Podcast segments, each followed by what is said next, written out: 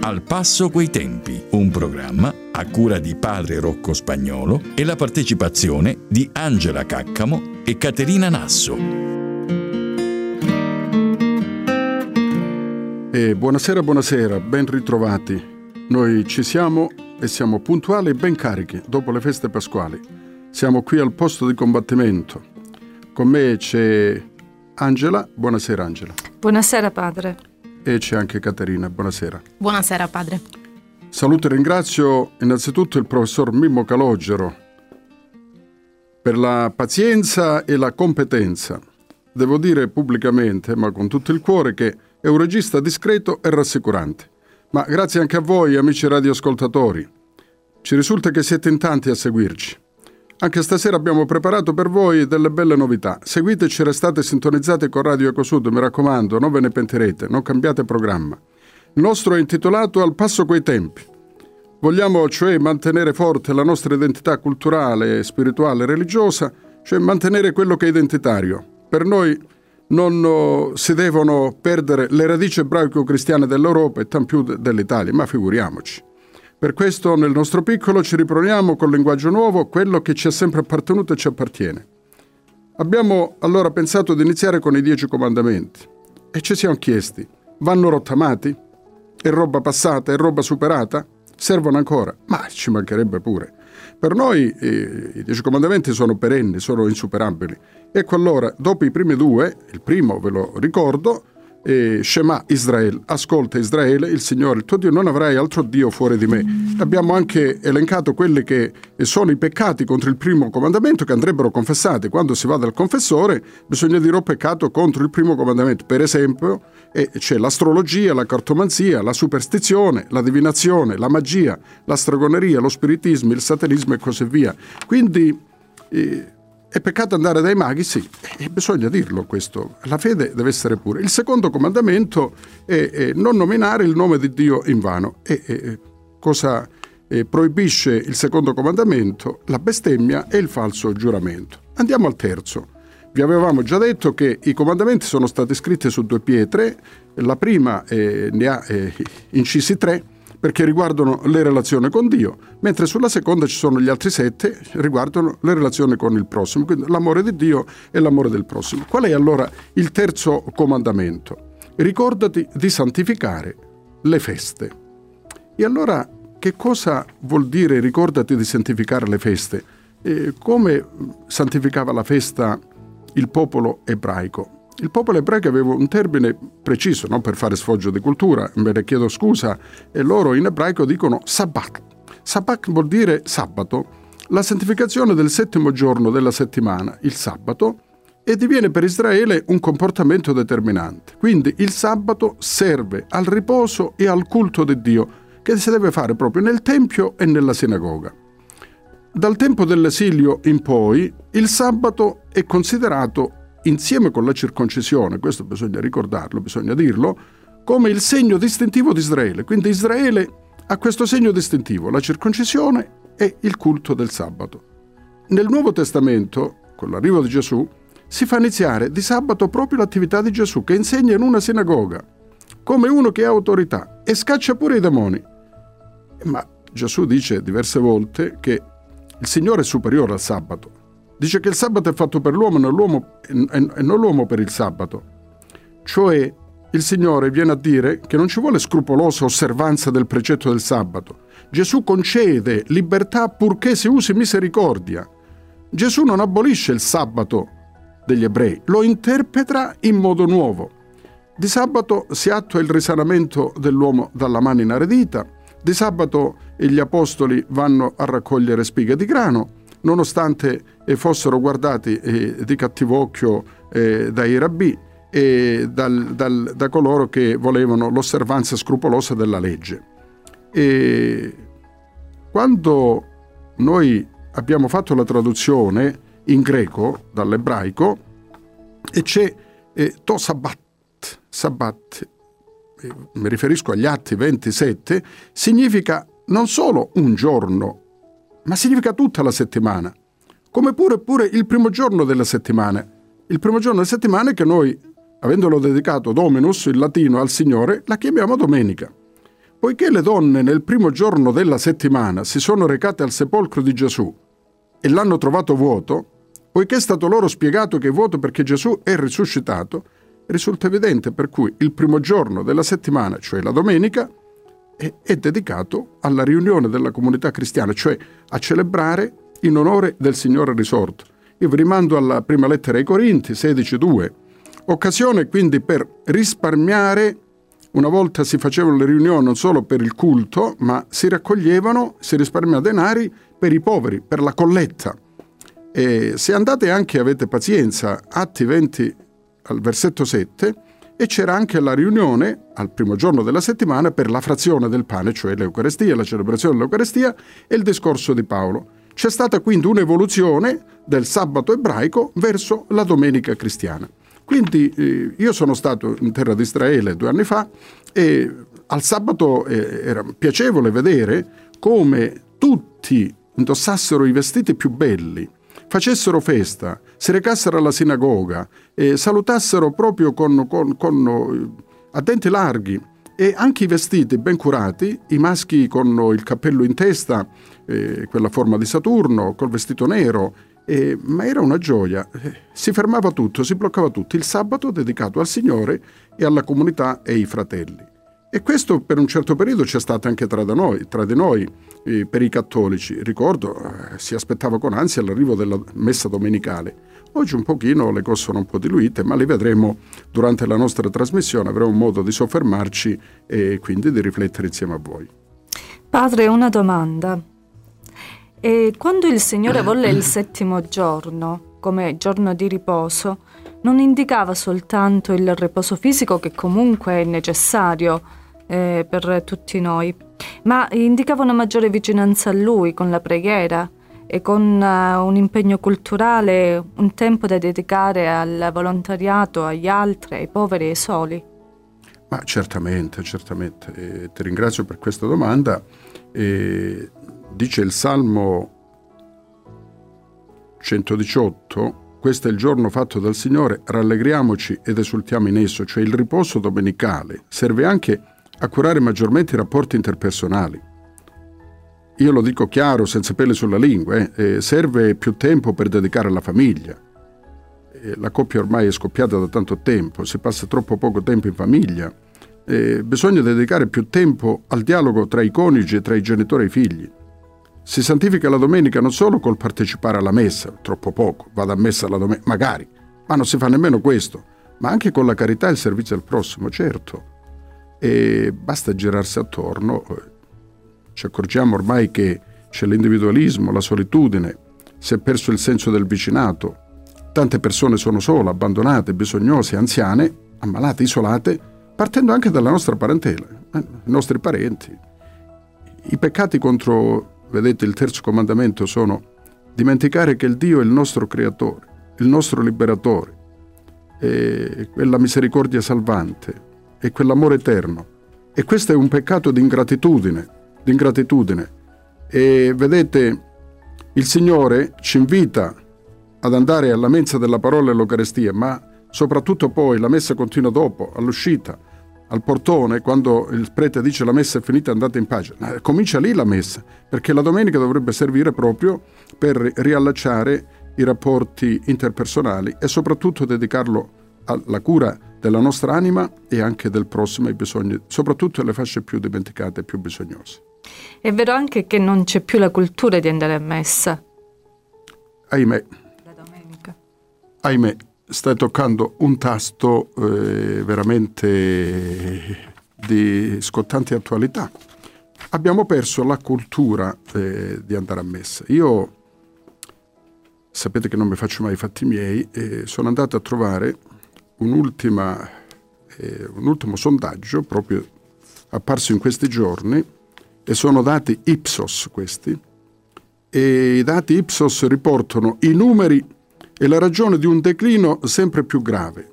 E addirittura, vi riporto alcuni dati, dice che i praticanti, perché tanti dicono io sono cattolico, però non, non frequento, e dice che i praticanti sono costantemente in calo. Guardate che percentuali, dare a brividire.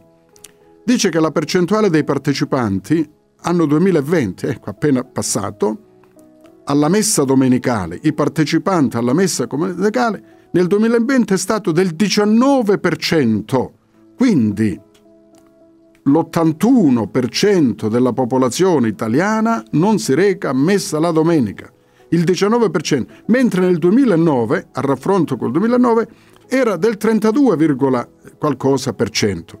Quindi abbiamo avuto un calo proprio verticale nel, nel giro di 11 anni, cioè il 19% frequente. Poi c'è l'area dei praticanti saltuari, perché c'è chi va per esempio a Natale, in funerale, a Pasqua. Guardate anche qui, sempre dati Ipsos, nel 2020 è stata del 32,8% contro il 38% del 2009. Quindi c'è un calo sempre più grave. L'area dei non credenti, ecco le tre aree, i praticanti, l'area dei praticanti saltuari, quella dei non credenti. La percentuale di chi in Italia nel 2020 si è dichiarato non credente, cioè non aderente a nessun culto, è stata del 30,6%, quasi 37%, contro il 14% del 2009. Beh, questi sono dati un po' allarmanti, sono dati allarmanti. E quindi stiamo perdendo quella che è la nostra cultura, la nostra civiltà cristiana. E, e, abbiamo parlato di scristianizzazione. In Europa è arrivata prima, è arrivata anche qui da noi. E quindi questa è la realtà. Dobbiamo aprire gli occhi. In primis chi? E gli uomini di chiesa, vescovi, preti, e quindi dobbiamo cominciare a pigliare coscienza e poi altri laici che seguite. La stragrande maggioranza è fuori dalla, dalla porta della chiesa. Padre, quindi dalla lettura di queste statistiche ci sta dimostrando che effettivamente i praticanti sono pochi, o quantomeno sono in calo rispetto a un paio di anni fa. E visto che tanti santi, eh, da San Padre Pio a Santa Teresina di Lisieux, eh, spesso dicevano che se la gente conoscesse l'importanza della messa e dell'Eucaristia, ci vorrebbe la forza pubblica fuori dalle chiese a regolare insomma, l'ingresso. Ma la Chiesa in tutto questo è consapevole di questa situazione, cosa fare insomma, per cercare di cambiare rotta in questa percentuale, insomma. Devo dire non ancora pienamente, perché la verità ci fa libera e qui dobbiamo dircela sempre la verità, per rispetto a chi ci ascolta. E siamo venuti in radio proprio perché vogliamo andare col passo coi tempi. I nostri tempi sono questi, vanno amati perché il Signore ci ha fatto nascere in questo tempo, ci ha dato questo tempo. Però questo tempo va aiutato anche eh, a ritrovare il senso del sacro. Devo dire, dalle dal mio osservatorio, dal mio punto di vista, che non abbiamo preso ancora pienamente coscienza di questi dati allarmanti. Ancora ci culliamo qui nel meridione, beh tutto sommato la nostra gente ancora viene in chiesa, tutto sommato le nostre chiese sono ancora piene, da noi viene, da noi non viene, perché guardiamo con un occhio secondo me superficiale, ma basterebbe fare due conti. Se nella mia chiesa vanno 100 persone, 200 persone, ma 200 persone cosa sono in percentuale rispetto al numero della parrocchia? Se la parrocchia fa 4.000 abitanti, 5.000 abitanti, 200 persone sono meno il 10%, quindi la gente viene, quale gente? E, e anche qui bisognerebbe un pochino aprire gli occhi. Io sono convinto che piano piano, col tempo, a furia di parlarne, che qui stiamo facendo un servizio, eh, credo, anche alla nostra Chiesa, al nostro territorio, e di ecco, coscientizzare meglio i problemi, pigliare coscienza e più se ne parla meglio è e allora troveremo anche la soluzione. Io ricette particolari eh, non ne ho. Eh, dice allora cosa bisogna fare? Certo occorre trovare eh, possibile soluzione al declino della Chiesa che è chiamata eh, mentre cerca di fronteggiare il rischio dell'irrilevanza perché a me eh, si preoccupa il fatto che siamo minoranza io dico sempre c'è il pericolo dell'insignificanza, che non siamo più significanti, non, non siamo più rilevanti. E a guardare avanti nella prospettiva di realizzare una scoperta del cristianesimo come parte integrante del futuro. Non possiamo farne a meno del cristianesimo, non po- dobbiamo dimenticare le radici ebraico-cristiane se non vogliamo perdere la nostra identità. La nostra identità la dobbiamo mantenere forte si mantiene forte anche recuperando le radici. Ci riempiamo la bocca e dire che siamo, dobbiamo essere persone di memoria, gente di memoria. E, e, ma mi pare che qui la memoria la stiamo perdendo. Quindi andare all'origine della, della parola crisi, io, secondo me, e, e qui sta anche una possibile soluzione. Cosa vuol dire crisis? nel significato proprio etimologico, significa l'ora del giudizio, l'ora del discernimento. Allora qui, vedete, ci troviamo in un momento di discernimento. E allora la crisi, affrontarla come si prende il toro per le corna, bisogna abitarla, traendone il coraggio di liberare energie costruttive, liberare energie creative, di suscitarle, di darle fiducia, e quindi sostegno Abbiamo tante belle realtà ecclesiali e bisogna sostenere il nuovo che sta avanzando nella Chiesa, che cerca di trovare spazio e non mettere sempre in una posizione difensivistica, arretrata, di difendere le posizioni. Noi dobbiamo andare avanti e quindi cercare di essere, e vedete io dico sempre questi due termini e poi possiamo fare anche una pausa per, per riflettere, ci vuole progresso ma nella continuità, la continuità con il nostro passato. Ecco appunto, a passo quei tempi però.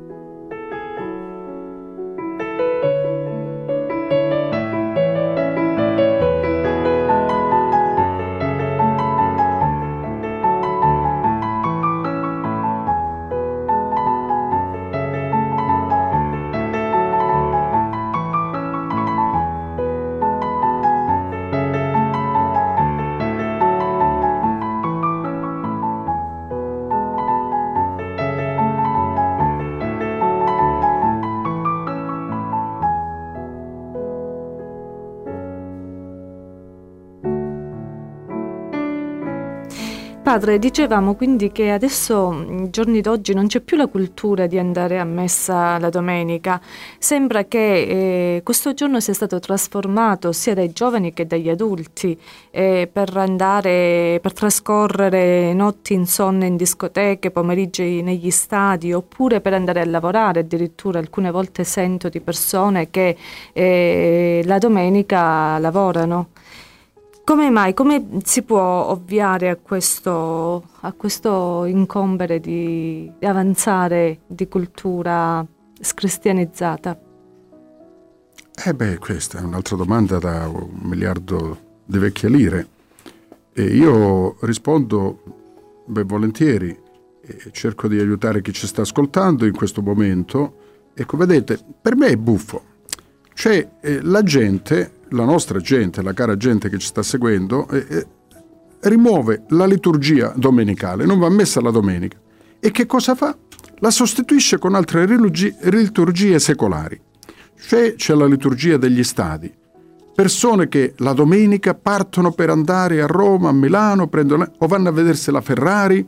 Persone che l'hanno sostituito con la TV, con lo shopping, con gli ipermercati, con le palestre, con internet. E allora cioè, sono delle liturgie laiche. La liturgia cristiana eh, sta per essere soppiantata. E tante volte, vedete, io anch'io mi sento dire, ormai sono 43 anni che faccio il prete, padre, non ho tempo per venire a messa, però la fede ce l'ho.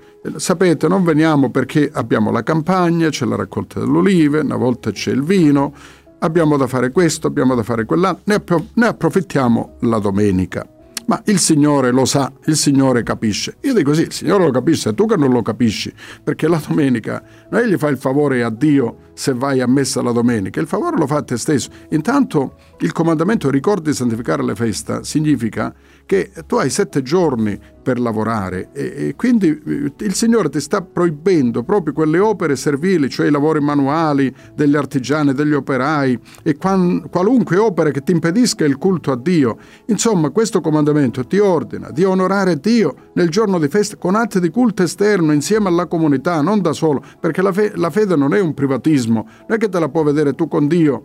E, il fatto di andare come famiglia, come popolo di Dio, santificato e redento, insieme a dire grazie al Signore almeno una volta alla settimana e quindi per noi il comandamento, eh, il terzo comandamento, è, è, santificare la messa della domenica. Ritornare a questa cultura, come si fa? E bisogna avere poi eh, tante belle capacità per, eh, per, per essere un'altra volta interessanti.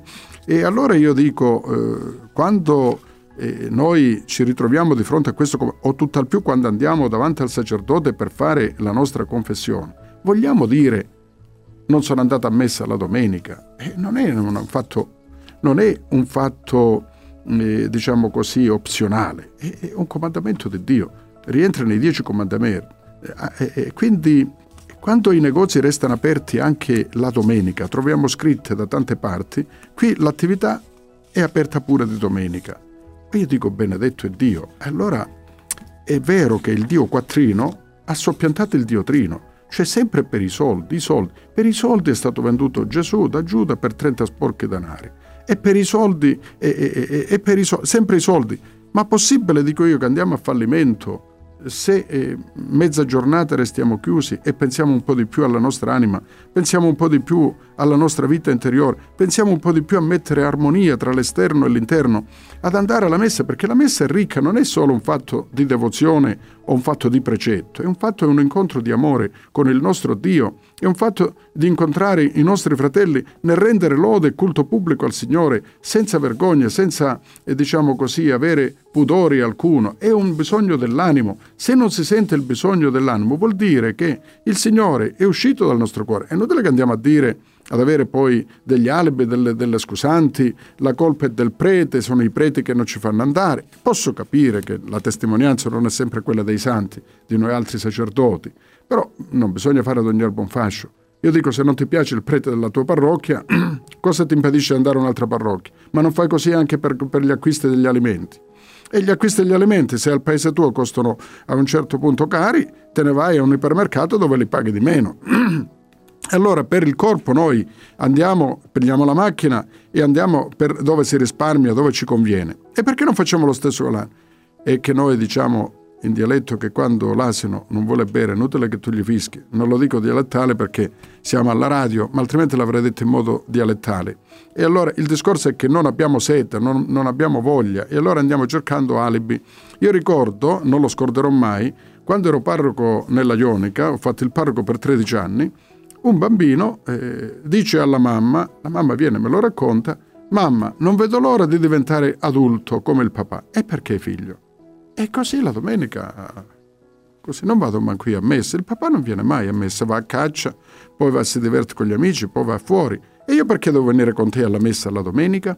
Ed ecco perché ci troviamo poi eh, nella chiesa vecchi, bambini e donne, femminile, senile e infantile. Questo è, la, è, è, è, il nostro pubblico che viene in chiesa. E gli uomini perché non vengono a messa? E, le, e i giovani perché non devono venire a messa? Hanno perso, ecco appunto, il gusto della, di Dio, della lode del Signore. Non si vede come un atto di amore, lo si vede più come un qualcosa di devozione, di precetto. E allora se per devozione posso avere anche devozioni personali, intime. Invece la messa no, è quello che è nel progetto di Dio, di, di incontrare la famiglia sua è come il papà e la mamma vuole vedere tutta la famiglia riunita alla tavola. Il Signore ci vuole vedere lì, tutti a tavola, e, e, perché Lui parla, ecco lì è parola di Dio, ci ammaestra Lui tutte le settimane, e noi dobbiamo ascoltare. Quando si finisce la lettura, di fatto diciamo parola di Dio, non è la parola del prete, non è la parola del vescovo, del papa, del presidente, è la parola di Dio. Se Dio parla, e vuole essere ascoltato dai suoi figli, come quando parla il papà e la mamma vogliono essere ascoltati. Quindi se noi andassimo veramente alla messa con questo animo aperto di lode, di gratitudine, di, per essere ammaestrati del Signore, non cercheremmo alibi e ritorneremmo un'altra volta a riempire la Chiesa. È importante quindi partecipare alla messa non solo per l'Eucarestia, che è il centro della messa, ma anche per ascoltare la parola di Dio che viene proclamata, come infatti dice Sant'Agostino, fidex ex auditum. Sì, eh, certo, la fede nasce proprio dall'udito, ecco, prestare l'orecchio, dalla predicazione anche. E se voi ci fate caso, quando andiamo a messa, la prima parte viene, è la, la, liturgia della parola, chiamata parola. La parola di Dio c'è una lettura, c'è la seconda lettura e poi c'è il Vangelo, la proclamazione della lettura. E lì si fa diversa dall'altare, perché la messa si divide in due parti, la liturgia della parola è la parola di Dio che poi viene spiegata, attualizzata dal sacerdote, e la seconda parte si, si svolge all'altare, dove viene all'offerta, all'offertorio, si offre il pane e il vino che diventano poi corpo e sangue del Signore. Ma la prima parte è importante, cioè Gesù ci invita allo, allo spezzare non solo del pane, allo spezzare della sua parola. Quindi ha due banchetti, lui è molto delicato, è un invito che ci fa. Venite, prendete, mangiatene tutti, ma se vuoi viene segui, altrimenti il Dio non, non, sta a violentare la nostra libertà, dice sempre se vuoi, Dio propone, non impone. La prima parte è molto bella perché è la parola di Dio che deve essere come diciamo, la bussola, come la luce ai nostri passi. Dovremmo orientare la nostra vita secondo lo stile cristiano e lo stile cristiano si ha mettendo in pratica la volontà di Dio, conoscendo la volontà di Dio. Ma la volete tutta la verità? Se la volete io ve la dico. Secondo me la gente non conosce le scritture, non ha mai letto la Bibbia e se l'ha letto se l'ha dimenticata. Magari ce l'ha a casa, è piena di polvere, ce l'ha in biblioteca, ma non conosce. E dice San Girolamo, che ha tradotto la Bibbia in latino, che chi non conosce le scritture non conosce Cristo. Quindi è inutile uno che dice io Cristo ce lo conosco, Dio ce l'ho, ce l'ho in fondo, la fede... No, tu non hai niente, pensi di avere una fede, ma quella non è la fede di Dio, la fede in Gesù Cristo. Hai una tua idea di fede, una religione eh, fatta, diciamo così, fai da te, una fede fai da te, pensi di avere ma non ha nulla. Quando uno mi dice ho perso la fede, hai perso quella che non è la fede, hai perso un, una falsa fede che tu pensavi di avere. Ma se tu non conosci le scritture, come fai a sapere quella che è la volontà di Dio, quello che ha insegnato Dio? Quindi noi dovremmo ritornare a monte, riproporre la conoscenza della parola di Dio e in modo tale da formare i nostri cristiani, che non sono formati, e poi, e poi potremmo proseguire.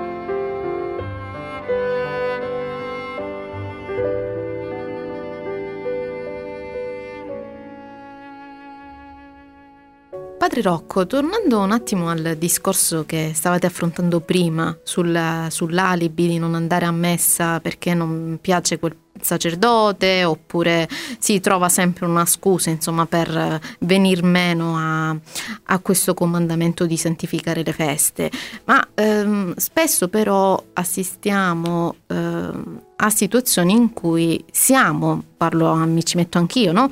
legati alle tradizioni e a volte magari eh, vediamo arriva un nuovo sacerdote, cambia qualcosa eh, delle nostre tradizioni, delle feste popolari che ci sono periodicamente. E anche chi frequenta si risente di questa situazione, dice ma come? Eh, queste tradizioni secolari da tempi e tempi adesso vengono cambiate, quindi già non si frequenta la chiesa, in più chi frequenta non è stimolato in questo, quindi è anche questa una scusa o bisogna cercare di venire incontro anche a queste tradizioni, insomma, che non siano perdute? una scusa al 100% non me la sentirei di dire. E dobbiamo rispettare la sensibilità della nostra gente cresciuta a pane e a tradizione. Allora, cosa si intende per tradizione? Nella nostra diocesi di Oppedopalmi abbiamo votato il clero al 93%, quindi è inutile che diciamo il vescovo ha detto, il vescovo dice, il vescovo non dice nulla, il vescovo è stato molto democratico, ha fatto votare i sacerdoti, il 93% dei sacerdoti ci dobbiamo assumere la responsabilità, abbiamo votato quello che è in atto oggi e abbiamo deciso che per tradizione si intende almeno, almeno ecco, una tradizione che abbia 200 anni di storia. Meno di 200 anni non si può dire da secolo, da secolo a secolo amen, perché quella 3 vuol dire che c'è stato un incipit, prima non c'era e, e quindi non, è, non fa parte della storia del nostro territorio. E allora se ha più di 200 anni eh, eh, bisogna a volte mantenerla, ecco, ma nello stesso tempo purificarla da tante forme di paganesimo. Perché la domanda allora che io potrei ritorcere a te e a chi ci sta ascoltando, ma quella è fede? E allora, eh, se noi dobbiamo parlare di fede, io ci sto. Dobbiamo parlare delle tradizioni, purché non, non sostituiscano la fede. La fede viene manifestata, è stata manifestata e si manifesta attraverso anche la tradizione, un culto esterno. Ci hanno abituati così, siamo stati abituati così, però poi eh, va purificata da tante forme di paganesimo. Io non so che cosa c'entri ballare dalla mattina alla sera davanti a una statua, quella di San Rocco di Gioioso Iono, con la fede cristiana, non c'entra proprio un fico secco. E, e, però se quella me la si fa passare per fede io non ci sto, fatevela voi. E non so se Gesù a, al posto mio direbbe altre cose. Se invece, ecco, la tradizione e la manteniamo, guarda che ci tocca le nostre belle, sante tradizioni, ma purificate, riempite soprattutto di contenuti. Quello che io non tollero come, a livello culturale, non solo come prete, cioè che se io trovo un chiodo storto non lo posso raddrizzare perché è stato sempre storto, è stato sempre storto, posato là, ma lo posso raddrizzare, non è che ti caccio il chiodo, lo voglio semplicemente raddrizzare, quindi modificare in meglio. Se siamo attaccati alle tradizioni e non alla tradizione con la T maiuscola. La tradizione, come eh, si intende nella Chiesa, come dobbiamo intenderla, è il tramandare, tradere in latino vuol dire tramandare, di secolo in secolo il depositum fidei, cioè il deposito della fede. Da duemila anni è stato tramandato di padre in figlio, di chiesa in chiesa, fino adesso il deposito della fede. Quello noi dobbiamo ecco, cercare di non disperdere. E purtroppo, ahimè, la scristianizzazione, la secolarizzazione ce lo sta portando via sotto il naso. E noi andiamo a fare la guerra sulle piccole tradizioni che dico io, le rispetto perché sono figlio di questa terra, sono anch'io calabrese, sono attaccato anch'io alle tradizioni, mi commuovo anch'io quando scendono le, le nostre statue, eh, per esempio lì a Terranova il crocifisso parla, un crocifisso è vivo, attira, è una calamita e però non dobbiamo confondere le tradizioni con la tradizione e soprattutto non dobbiamo essere attaccati morbosamente a quello che si è sempre fatto e non si può modificare nulla, eh, perché tutte le cose cambiano. Sarebbe come dire, ma noi siamo sempre andati col, col carro e i buoi, perché adesso usare la macchina? E, e, certe cose cambiano e la storia non si può fermare e certe cose devono essere modificate, ma io dico soprattutto purificate da certe forme di paganesimo e riempite di contenuti di fede. La fede che cos'è? La fede è fidarsi e affidarsi a Dio, la fede è un rispondere al corteggiamento d'amore di Dio e Dio ci vuole bene, è un papà, Dio è a base, dice in ebraico, un papà, una mamma. E allora andiamo prima all'incontro col Signore e poi vediamo come manifestiamo la nostra fede in pubblico nei, nostre, nei nostri paesi. Allora, chiarito questo, è stato votato dal 93% del clero di questa diocesi di Oppido Palmi, quindi non c'entra il vescovo. I, I, preti hanno detto, abbiamo detto, che ci vogliono almeno 200 anni perché ci sia, si possa parlare di vera tradizione, altrimenti non è tradizione. E una volta che affermiamo che eh, nel nostro paese sono passati più di 200 anni, dobbiamo avere anche tutto il coraggio, non solo i preti, ma anche voi altri laici, perché cristianesimo appartiene a tutti, Dio è di tutti. Il 99% dei la, famiglia di Dio è fatta di laici, un per cento, un prete uno è. Ma i battezzati eh, dovete essere, io non parlo mai di collaboratori, parlo di corresponsabili. Voi siete responsabili quanto me dell'andamento della fede e della nuova evangelizzazione. Allora, una volta che noi abbiamo le nostre tradizioni, dobbiamo noi desiderare di riempirli di contenuti o dobbiamo continuare in secolo a seculorum in quella maniera perché si è fatto sempre così. Padre, quindi è appurato che manca la cultura e il cristianesimo, ma come fare a proporre un cristianesimo in modo nuovo? Io mi sono convinto di una cosa. Intanto la ricetta non ce l'ha nessuno, io ricette non ce l'ho nemmeno questa sera per come fare. Però vedo che ci sono tante iniziative buone, nuove, stiamo tentando, ma la cosa che più preme è che riuscissimo, ecco, dovremmo riuscire piano piano a pigliare coscienza che noi abbiamo bisogno di eh, metterci insieme e fare veramente discernimento, vedere i segni dei tempi. Dobbiamo avere la spiritualità del noi, la spiritualità della comunione. È finito il tempo dei navigatori solitari, ma io credo che c'è un'unica strada che è invincibile, una strada che veramente porta forza ed è la strada della santità. Io non me ne vergogno, anzi la propongo. Io chiedo al Signore di, che mi faccia essere un prete santo, non quelli che fanno miracolo, quelli che sono, hanno il voto del carisma di taumaturgia. La santità eh, feriale della porta accanto, come dice Papa Francesco. La santità dobbiamo curare, la santità dobbiamo proporla oggi. Ogni battezzata è chiamata alla santità. O siamo santi o non siamo cristiani credibili. Allora se ognuno di noi, la santità sono tre cose in definitiva, noi sono cose alla portata di tutti, fare le cose con amore, metterci amore in quello che facciamo. Noi veniamo alla radio, facciamolo con amore.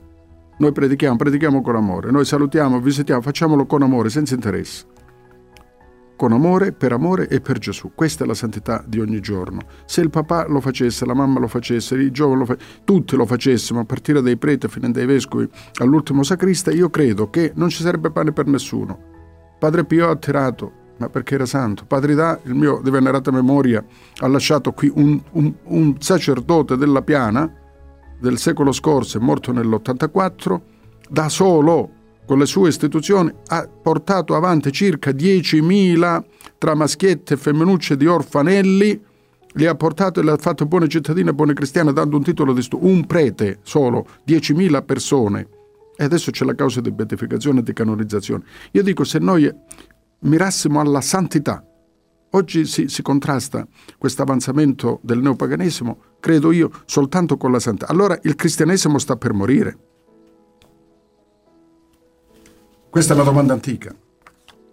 Ed avviare un processo nel segno di un cristianesimo di popolo, da studiare, da riflettere seriamente sulle concause per cui stiamo arretrando. Per esempio, quanto il mondo globale, siamo nella globalizzazione,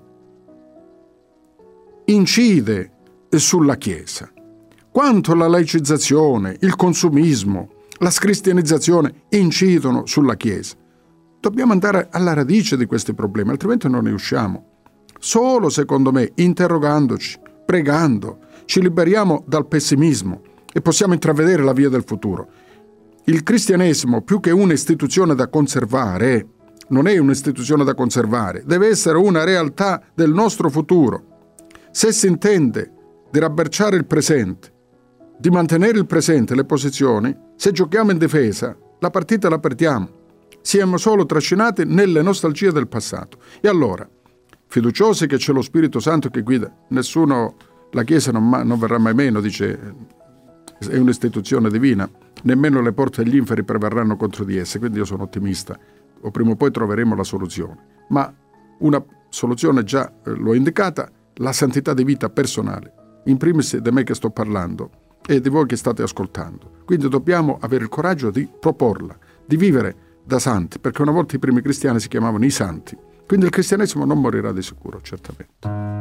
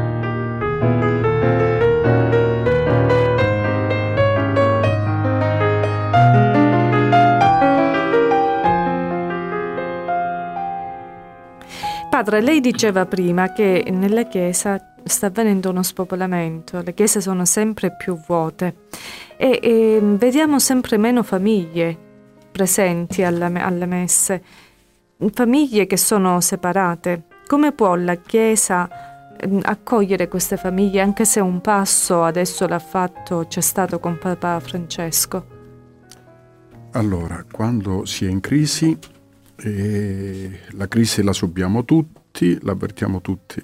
Quello che è veramente da fare accapponare la pelle è che è venuto meno il pilastro fondamentale della società e della Chiesa che è la famiglia. Se voi pensate, un sondaggio degli ultimi tempi, che il 70% delle coppie scoppiano, non c'è la il matrimonio unico e indissolubile come una volta, la gente non ha la forza della perseveranza. E allora ci ritroviamo con coppie scoppiate, con matrimoni falliti, franati, e quindi si passa due, tre nozze, figli del primo letto, del secondo letto. Ci troviamo con una famiglia frantumata, in una società che non ha una visione, non ha un ideale, non si vedono delle prospettive quindi giustamente eh, questo si ripercuote nella Chiesa, la Chiesa è, lo specchio un po' della, di quello che avviene nel nostro territorio. Quindi troviamo sempre meno famiglie, e troviamo delle persone singole, eh, delle persone che portano bambini. E allora dovremmo, secondo me, recuperare, recuperare eh, le persone, perché le persone vengono prima della famiglia, avere molta pazienza, essere inclusivi, Papa Francesco parla di una chiesa come ospedale da campo e anche noi dobbiamo convertirci e cambiare testa e mentalità, noi altri dico clero, e quindi avere ecco, quella pazienza dell'accompagnamento per reinserire un'altra volta queste persone, queste fragili che hanno delle sofferenze e non possiamo andare avanti a, a forza di principi, a colpe di principi. I principi restano sempre, per l'amor di Dio.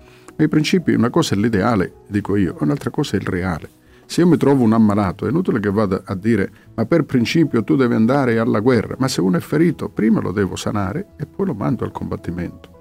Adesso noi dobbiamo avere quello sguardo di Gesù, secondo me, lo sguardo di Gesù, che è uno sguardo di misericordia, uno sguardo di tenerezza, più che di principio e di giudizio. La gente ci segue, ci ascolta, ha bisogno oggi di tenerezza, di misericordia. Non che noi accettiamo il male, perché noi distinguiamo l'errore dall'errante, la persona, dal, eh, da, diciamo così, il peccato dal peccatore e dalla peccatrice. Fermo restando che noi non accettiamo e qui il peccato, non accettiamo l'errore, il male, ma quello è un principio. Ma la persona è sempre un figlio di Dio, la persona va accompagnata. Va... E allora se noi avessimo sguardi paterni, uno sguardo di misericordia, ecco, penso che le persone sarebbero maggiormente eh, eh, diciamo, consolate, troverebbero nella Chiesa una madre e non una matrigna e recupereremmo su questo terreno. E quindi anche per noi c'è un momento di conversione, ecco la Pasqua è appena finita, dovremmo passare anche noi da una mentalità di principi di diritto canonico, come dice Papa Francesco, una mentalità di misericordia, di non giudizio sulle persone. Il giudizio va sulle azioni, non sulle persone. E credo che noi recupereremmo tanto, ma se fossimo dei santi atterreremmo come calamite, non c'è bisogno di fare propagande o di fare... Noi dobbiamo puntare adesso alla santità, coltivare la santità, proporre la santità e l'andare a messa la domenica aiuta ad essere santi, perché quando stiamo col santo che è Dio, Dio ci santifica. Pensate che ci sono nel Concilio Vaticano II, finito nel 65, voi lo sapete, la Sacrosantum Concilium, al numero 10, dice che la liturgia due termini che mi hanno sempre colpito in latino, fons et culmen. E la fonte è il culmine, dice la liturgia, cioè eh, la fonte, il culmine verso cui tende tutta l'azione della Chiesa ed è la fonte da cui promana tutta la sua forza. Cioè la forza della Chiesa viene dall'Eucarestia, viene dalla messa. La messa non fatto che si dice la messa per i defunti, la messa è mia oggi, l'ho ordinata io. La messa non è privata, è il culto reso a Dio se è la fonte ed è il culmine, e dovremmo anche qui ecco, ri, reimpostare una nuova catechesi eh, con linguaggio moderno, ecco, al passo, al passo, con i tempi. Al passo con i tempi. E San Francesco d'Assisi diceva, eh, se dovete parlare purché si testimonia con la vita, parlatene pure, ma eh, bisogna testimoniare con la vita. Ricordate l'aneddoto di San Francesco quando dice a un suo fraticello andiamo che dobbiamo fare una predica per Assisi. E ben volentieri partono, fanno il giro di Assisi e rientrano in convento. Il frate pensa, dice ma questo ha perso colpi. Dice come mai Francesco non dovevamo andare a fare la predica ad Assisi e ti sei dimenticato? Abbiamo fatto il giro a piedi. E no, dice l'abbiamo già fatto. Il fatto stesso che ci hanno visti spogli, poveri, con il saio addosso, già questa è una predica, è una testimonianza. Si parla con la vita e non con le parole. E credo che eh, tutti abbiamo da cambiare, da fare il passaggio, perché Pasqua vuol dire passaggio. Ecco, noi clero dobbiamo avere questo sguardo di Gesù ed essere più paterni, uno sguardo di tenerezza, di misericordia, di fratellanza, di vicinanza alle persone e voi lei ci dovete guardare, noi altri con un altro occhio, non di giudizio sui poveri preti, pregate per la santità dei vostri sacerdoti, che ci siano molte vocazioni, santa e perseverante vocazione alla Chiesa, eh, perché tutti abbiamo bisogno eh, del, del, sacerdote. Diceva San Francesco di Sal che quando, se dovesse mancare il prete, con tutti i limiti che ha, nelle nostre parrocchie, le parrocchie diventerebbero presto peggio degli animali. Meno male che ci sono i preti, sgangherati o, o non sgangherati, così come siamo, ma almeno ci siamo e certi principi li ricordiamo e facciamo parte ormai della cultura del territorio, siamo un'istituzione del territorio e anche questa è tradizione, eh? avere il sacerdote, avere la parrocchia, sentire le campane. Immaginate i nostri paesi senza il suono delle campane, immaginate i nostri paesi senza le chiese, senza le opere d'arte, senza la cultura, senza la letteratura, è tutto impregnato di cristianesimo. Noi abbiamo respirato l'aria cristiana e provate per un attimo e saremmo che cosa? Saremmo veramente... ma meglio non pensarci. Dobbiamo rialzarci, pigliar coscienza e fidarci dello Spirito Santo e andare avanti. Mi rivolgo a voi laici e ritornate a riappropriarvi di quello che vi appartiene. Il cristianesimo ci appartiene, non è roba di preti e di Vaticano. Lasciate stare i preti al Vaticano, è una faccenda vostra, non nostra. Padre Rocco, a proposito ecco, di anima cristiana, anima laica, cioè la persona non può scindere eh, le due cose, giusto, un cristiano è un cristiano ma anche una cultura. Un anno fa di questi tempi, cioè proprio in, siamo in tema di pandemia, le nostre chiese erano chiuse, eh, poi alla fine a seguito della, di quanto aveva disposto la CEI eh, sono state riaperte con le misure di sicurezza. Ci ritroviamo un anno dopo e eh, si legge eh, spesso in modo provocatorio adesso una situazione opposta. Come mai le chiese sono aperte, però i teatri, i cinema sono chiusi, cioè luoghi di aggregazione culturali, molti sono chiusi. Allora la Chiesa è più importante, cioè perché, che ne pensa lei? Cioè, dovrebbe essere aperto tutto o chiuso tutto? Cioè, com- qual è il discrimen in tutto questo?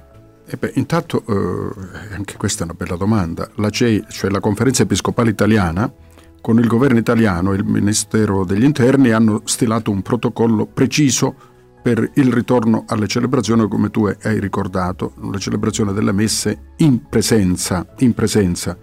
E con questa emanazione, vedete, eh, la CEI ha inviato a tutte le diocesi italiane, poi diffuso nelle parrocchie, disposizioni dettagliate per una ripresa in sicurezza delle celebrazioni liturgiche nelle chiese.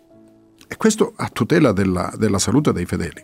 Quindi in ogni chiesa, frequentate da fasce di età diverse, non solo da anziani, e questo lo posso mm, dare per sicuro, c'è un numero contingentato di persone, non ci sono assembramenti, un numero contingentato di persone che possono entrarvi. Una volta preso posto è sconsigliato spostarsi. E lì mm, noi diciamo di portare la mascherina che copre naso e bocca, vi sono volontari che sorvegliano per tutte le celebrazioni della messa, dura un tempo necessario e se vogliamo dirla tutta dobbiamo dire che a volte è anche diminuito il tempo delle celebrazioni proprio in questo tempo di pandemia. Quindi i portoni e le porte delle chiese sono spalancati, in pieno inverno è un luogo freddissimo, vi è un esagerato ricambio di aria e, e quindi eh, penso lo, lo stiamo facendo in sicurezza. A fine messa anche l'uscita della chiesa è regolata per evitare assembramenti, siamo nelle norme, stiamo rispettando le norme che ci sono state date. E per essere sincero e franco, eh, dico che ho visto diverse persone assistere alla messa domenicale anche stando fuori sul sagrato della chiesa perché, terminati i posti consentiti, non hanno trovato posto e sono rimasti fuori a seguire da fuori. E diciamolo una volta per tutte, dai, lo streaming non può essere una sostituzione della partecipazione in presenza della messa, ci vuole la presenza. Io posso rassicurare, nelle messe non si creano assembramenti, ma nel modo più assoluto. Per quanto riguarda teatri, cinema, io credo che salvando, ecco, con tutte le precauzioni, ma perché non aprirli e dare anche il pane della cultura alle persone? E questo non è che ogni azione del governo eh, sia infallibile o non sia criticabile, ma anche lì possono aprire con le dovute misure, con le dovute precauzioni. Certo, come è contingentato il numero delle chiese, può fare anche lì, nelle palestre, nei cinema e soprattutto nei teatri. Io non vedrei nulla, nulla di strano in questo, ma ci sono anche delle nazioni che l'hanno fatto, certo con le dovute prudenze. Viene prima la salute delle persone, ma una volta stabilito un protocollo, ognuno si deve attenere. Chi non si ottiene poi paga la sanzione e lo chiudiamo. Ma perché aprire, io non ho capito, pure il ristorante a mezzogiorno, la sera no? Io questo, francamente, come uomo di cultura, non, non l'ho mai capita sta cosa. Ma si mangia a mezzogiorno, ma si mangia alla, alla sera, alla cena, ma con i posti contingentati, rispettando le distanze, rispettando tutti i dispositivi, mascherine, igiene, lavarsi le mani, non fare assembramenti. Ora, su questo possiamo dire la nostra, però una cosa è certa, non possiamo paragonare la Chiesa eh, a un teatro, a un cinema. Qui c'è anche il discorso della fede, c'è un discorso eh, di potenza della preghiera, nelle carestie nei, nei, secoli passati abbiamo pregato il Signore, abbiamo invocato che ci liberi e chi è cristiano e va in chiesa e possiamo anche aspettare a non andare al teatro o al cinema, però andare in chiesa per pregare il nostro Dio che ci libera il più presto possibile e questo mi pare che sia un dovere, sia un diritto imprescindibile. E allora ha fatto bene, secondo me, sia eh, lo, il governo italiano che la CEI a riportare le persone con la dovuta prudenza nelle chiese per la preghiera. Dobbiamo pregare di più, non di meno.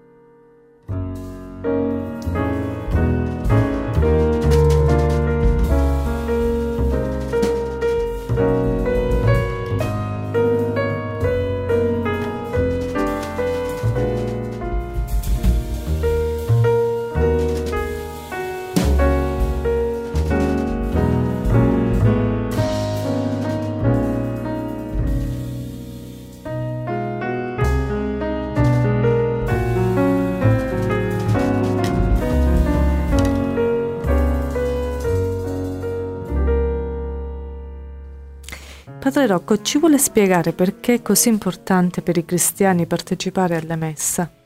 Ben volentieri. E lo faccio, scusatemi se mi autocito, citando la buonanima di mia mamma e di mio papà. Noi siamo cinque in famiglia, tre fratelli maschi e due sorelle gemelle.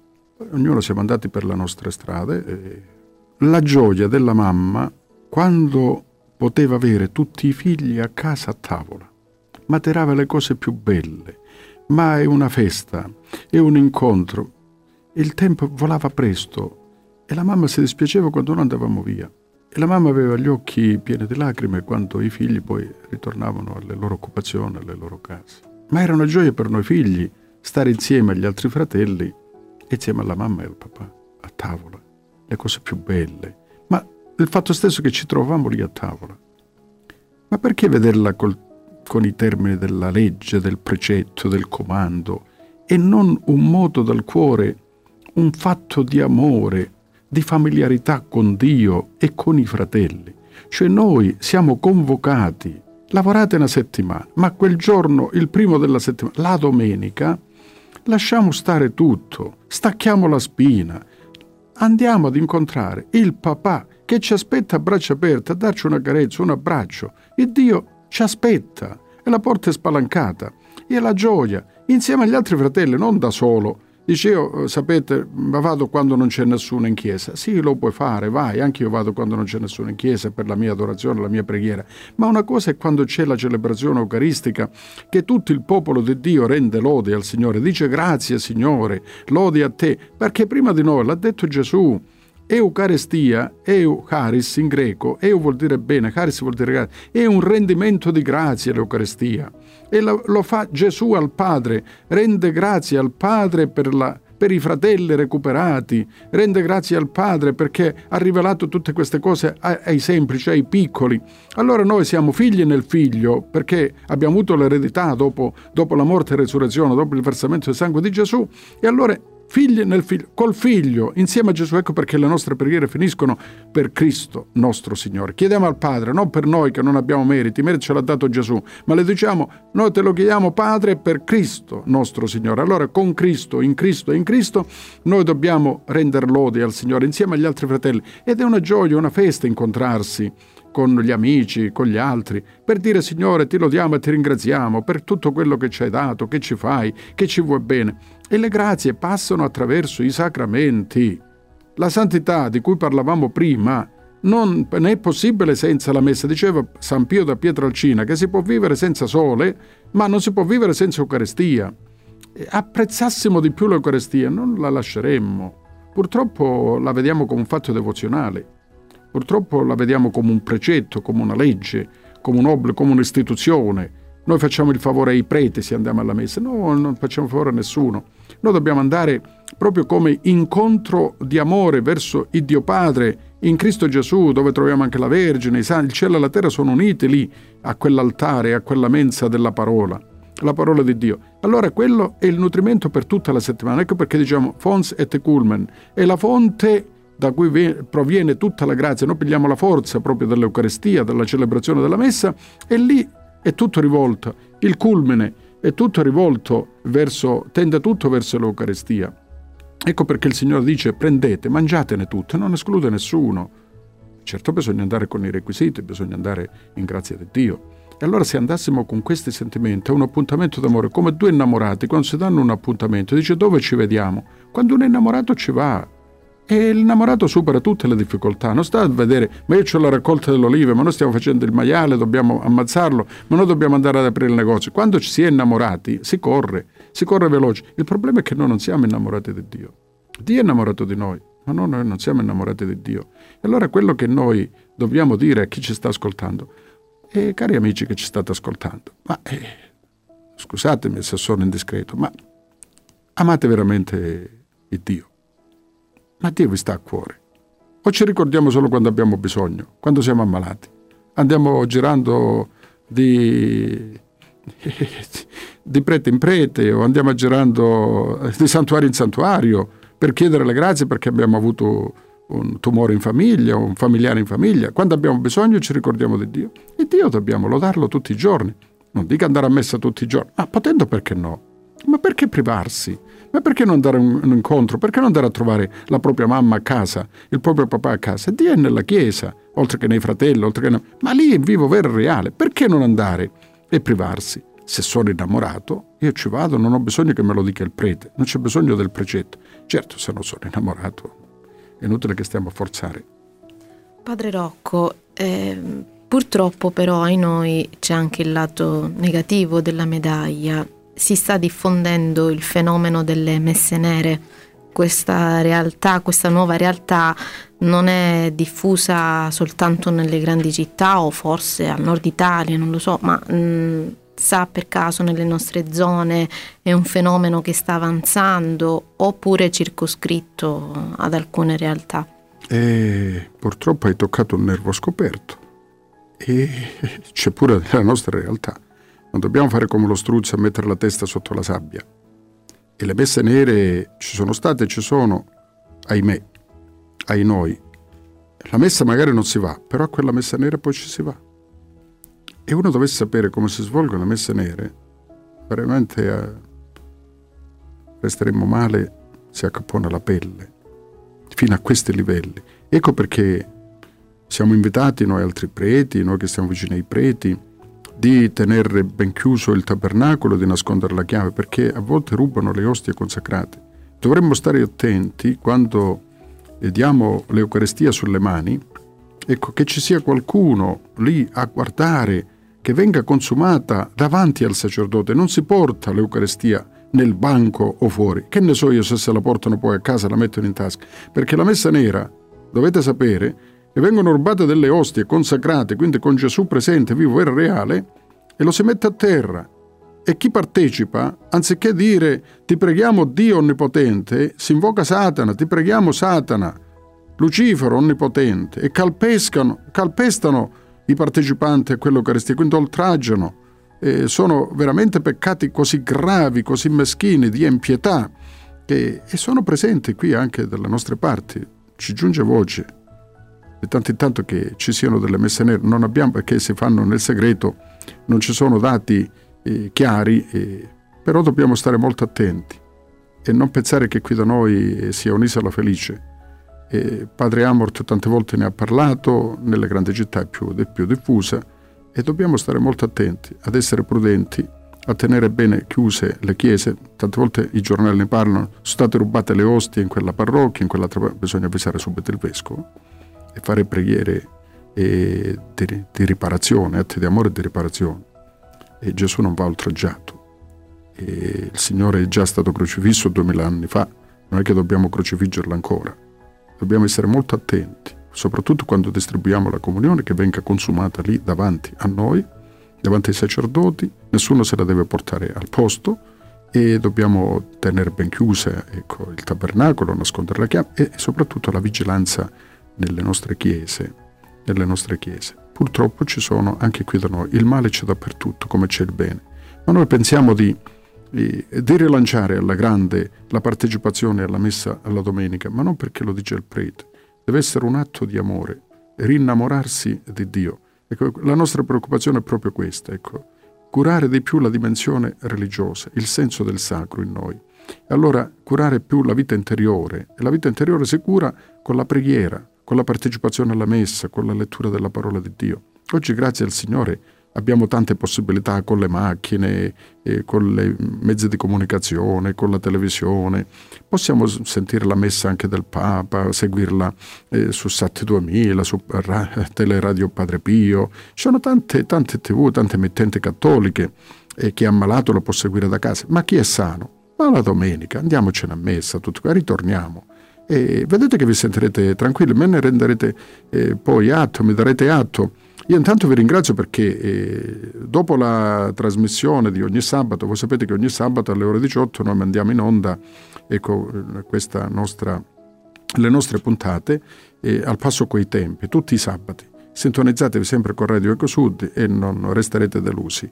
E, e, poi il giorno dopo il telefono di, del, del, mio istituto è rosso, squilla in continuazione di gente di Roma, di Milano, di vicino, di lontano che Complimenti padre per la chiarezza, siete stati complimenti anche alle altre due conduttrici che stanno con voi perché veramente fate una bella squadra, non, avevo, non mai qualcuno ha spiegato così chiaramente come voi, siete diretto, siete concreto, popolare, popolare. A noi questo ci riempie di, di santo orgoglio e ci incoraggia ad andare sempre avanti. Guardate, se un difetto ce l'ho è quello di parlare sempre chiaro, di non guardare in faccia a nessuno, di essere concreto, di spiegare. Poi uno mi può dire condivido o non condivido, è lecito, ma non mi può dire non ho capito, perché io a volte dico anche dialettalmente quello che devo dire. E quindi sono convinto che noi avremo un ritorno e sono convinto che noi avremo una ripresa, perché la Chiesa è istituzione di Dio, non è istituzione solo degli uomini. E il Signore l'ha detto, nemmeno le porte degli inferi prevarranno contro la Chiesa. Quindi la Chiesa, fin quando c'è il tempo e la storia, durerà in eterno quanto il tempo e la storia. E allora anche questa volta siamo giunti alla conclusione, che ci resta soltanto di darvi i cari saluti. Vi saluto caramente con una benedizione del Signore e ve la mando da amico, da sacerdote, da sacerdote amico. Dai, che Dio vi benedica e mi raccomando, ascoltate e poi eh, dateci i vostri suggerimenti, le vostre impressioni. Vi sarò grato, siate prodighi di consiglio, non vi preoccupate, noi non ci offendiamo, anzi eh, li stimoliamo, li sollecitiamo. E vi saluto caramente e a risentirci alla prossima settimana. Padre, noi la salutiamo Grazie padre, a risentirci alla prossima. Come sempre è stato esaustivo nella, nell'insegnamento e, e, nel proporci i dieci comandamenti. E salutiamo anche i radioascoltatori. Saluti a tutti. Alla prossima.